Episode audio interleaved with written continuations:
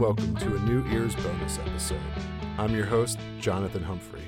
In this bonus, we're going to take a chance to take a sneak peek at an upcoming episode and bridge the gap between the previous one on Fugazi with that upcoming episode. Raul and I have already recorded this conversation, and we took some time to talk about Dischord Records and what things happened between Fugazi and Coriky, and I thought it would be a very nice chance to play some clips for you of these other Dischord record bands. This conversation will also appear in the upcoming Coriky episode, but the clips I use for the bands that aren't Coriky will not be in that episode. So this is a special cut. You know, it's nice to highlight Dischord Records. They have a very important place in the history of United States music. And they've been really great to the fans, always trying to keep prices low, always trying to get all ages shows played they're just really important, and it was great to look at them. And, you know, hopefully this will whet your appetite to hear more New Ears in the future. So without further ado, let's go ahead and play those clips.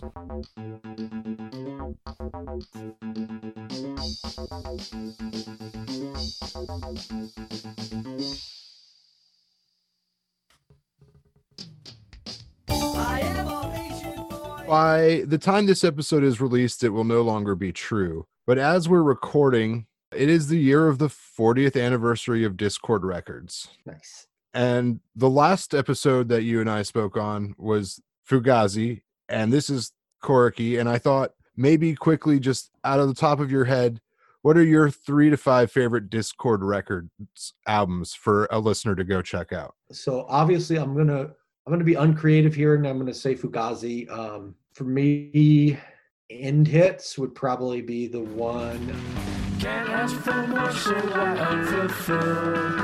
We take apart everything we build. Had it right here, now it's gone. Oh.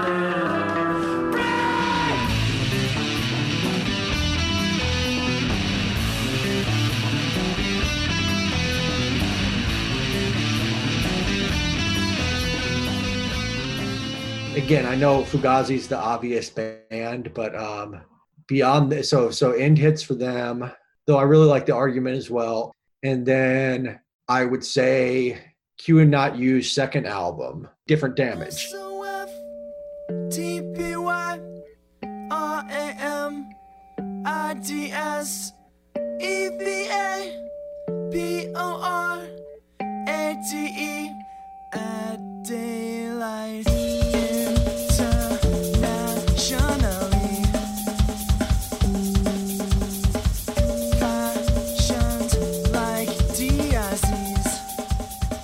That to me is right up there. Uh, what about you? Because I'm sure you think of something. I'm sure you've already thought about it a little bit more than I have. So. Well, I have to say my number one and two, and I hope that I might have a special episode which covers both of them, is the Black Eyes discography.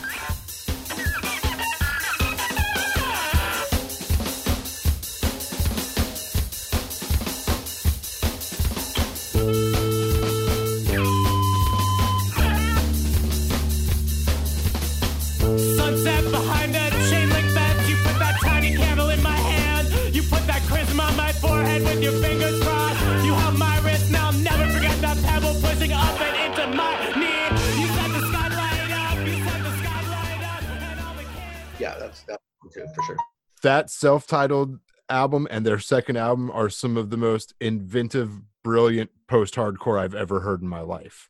And then I would probably put Fugazi's The Argument as number three. And then the other things I would I would recommend just on my taste are both the first and second Q and Not U album, really. Like they're both great. Yeah, absolutely. And then Happy Go Licky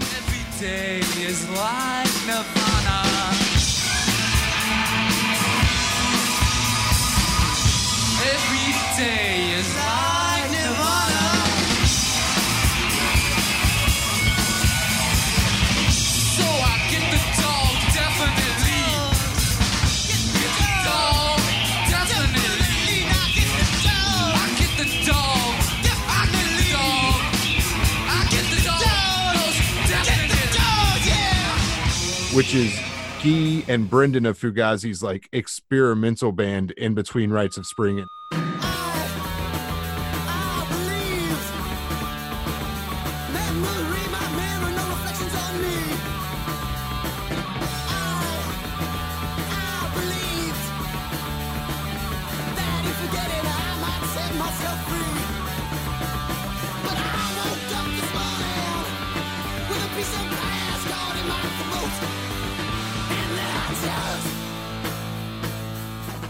And Fugazi. Totally, totally, yeah, yeah. That's an overlooked thing in the sort of uh, the Gee canon, I guess. You know, like people I think know Rites of Spring, and of course they know Fugazi. Yeah, At least I always hear Rites of Spring talked about in like articles and stuff with the, the talking about the birth of emo and, and stuff like that. But Happy Go Licky really never comes up. no, and I I really love the like the only album. It's not an album, so it could never really be covered on this show. But it's like a collection of live recordings and demos. Right. But it's so good, and it's like. I, I, I, but you know, Dischord has had a lot of great bands. Neither of us mentioned Jawbox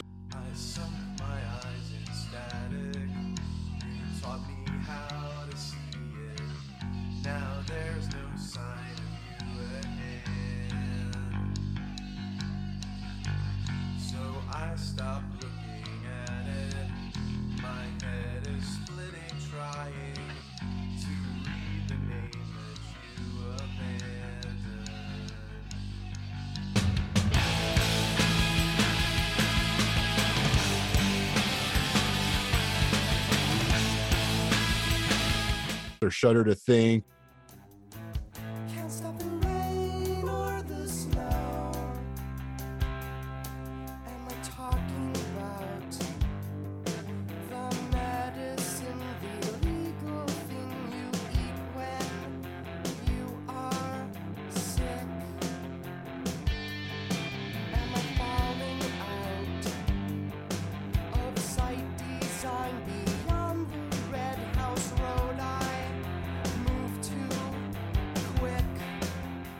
An endless list. I really should have. I really should have included a Jawbox album, to be honest with you. Um, or lungfish for that matter.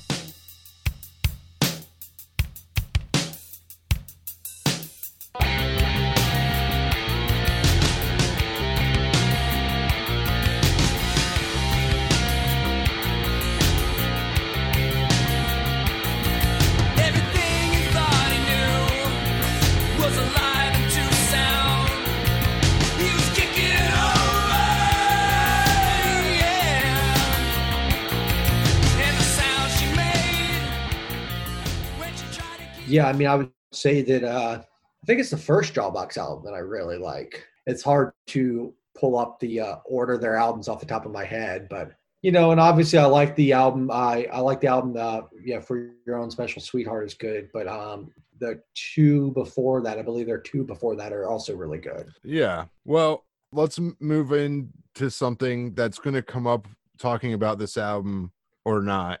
Something that's going to come up during the course of this album, and we might as well address up up front before we talk about the album. Let's talk about the Fugazi of it all. Yeah, I mean, I was going to say that you really can't discuss this without talking about Fugazi or even Minor Threat.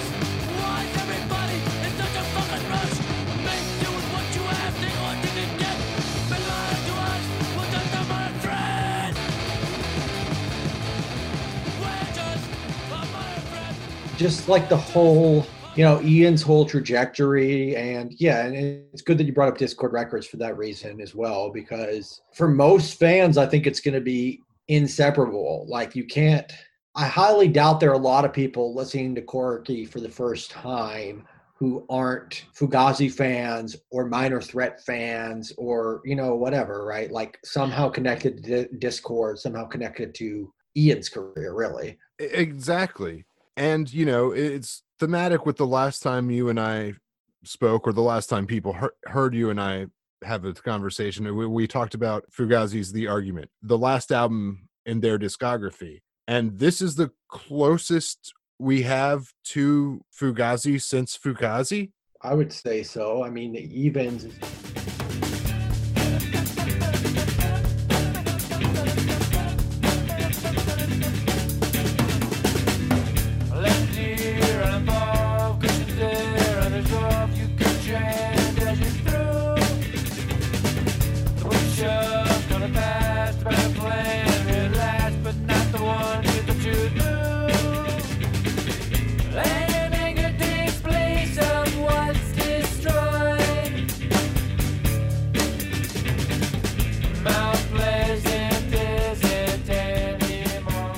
Even though Coriky also had so Coriky also has Amy Farina and uh, you know, and then of course she was in the evens with Ian. Even though that's the case, this music is more similar to Fugazi than that was, and it may just be Joe Lally's inclusion. Well, and that's true, but what I was going to say is there's that other band, the Messthetics.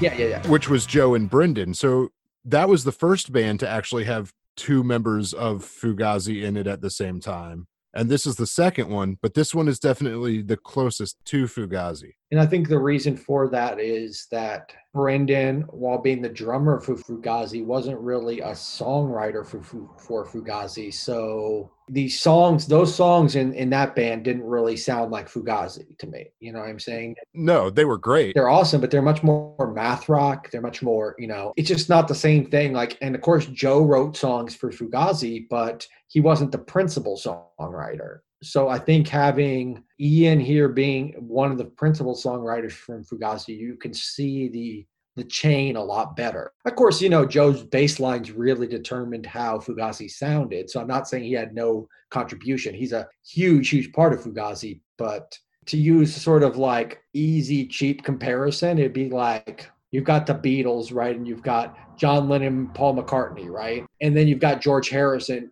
Joe would be the George Harrison in there, where he wrote like two songs every album. You know what I mean? But he was like when you when you look through the Beatles discography, it's like John and Paul wrote this, John and Paul wrote this, John and Paul wrote this. Even if one of them wrote it, they always say that they both did. Right. So they are the band in some sort of way. Whereas Joe really is that kind of like, I mean, I fucking love his songs, but he's like the third songwriter to me. Yeah. Well, one last thing about the whole thing is, you know, there were times when Fugazi had a second percussionist. Yeah. Do you think there could be a Fugazi plus Amy? Yeah, you know what I think would work best for that? I don't know if she needs to drum. She could. Obviously, she could play drums, but I kind of just was imagining just her adding her singing because I think her singing works so well with this music. And just looking back on Fugazi songs and imagining injecting her voice into them, like it would probably fit in perfectly. I'm not saying I'm not saying she shouldn't drum. She's a really good drummer in my opinion, but that was just something that crossed my mind at night of like, oh, some of these Fugazi songs would have been awesome if like imagine three vocalists, you know? Or four with Joe. like, well, yeah. Well, the one thing I, I let's let's actually start getting into the album Yeah. itself. Uh my last little thing as a segue into the album is I enjoyed listening to this album. This is the most recent we've recorded an episode from the release of an album for this show.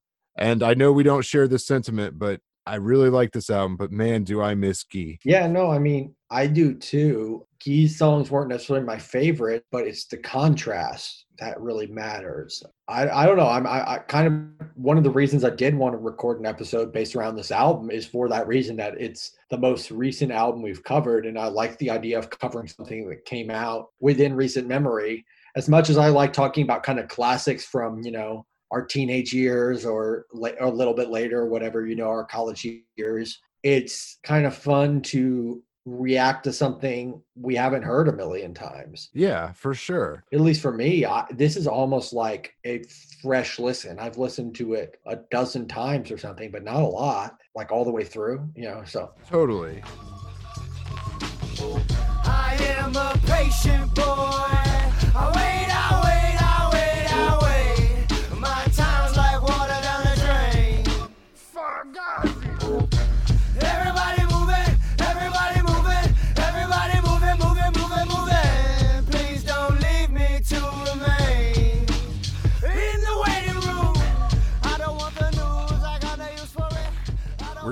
Stopping there for now. I thought this was a nice way to help contextualize all the things in between Fugazi and Coriky and before them, even, and just a way to do a little something different. The whole conversation will be available in an upcoming episode, and you'll get to hear our thoughts on the actual album. And we really enjoyed talking about it, and we'll have more coming down the line. Coming up next, we've got a few crossover episodes that I'm really excited about sharing. And uh, I hope everyone's enjoying this. I hope this bonus episode was interesting, and thanks so much for listening. This podcast is an Abandoned Mascot production and part of the Abandoned Mascot Network, a loose affiliation of podcasts for media arts creators and connoisseurs. For more information, follow us on Twitter at AbandonedMasco1. That's Abandoned, M A S C O, and the number one. Thanks for listening.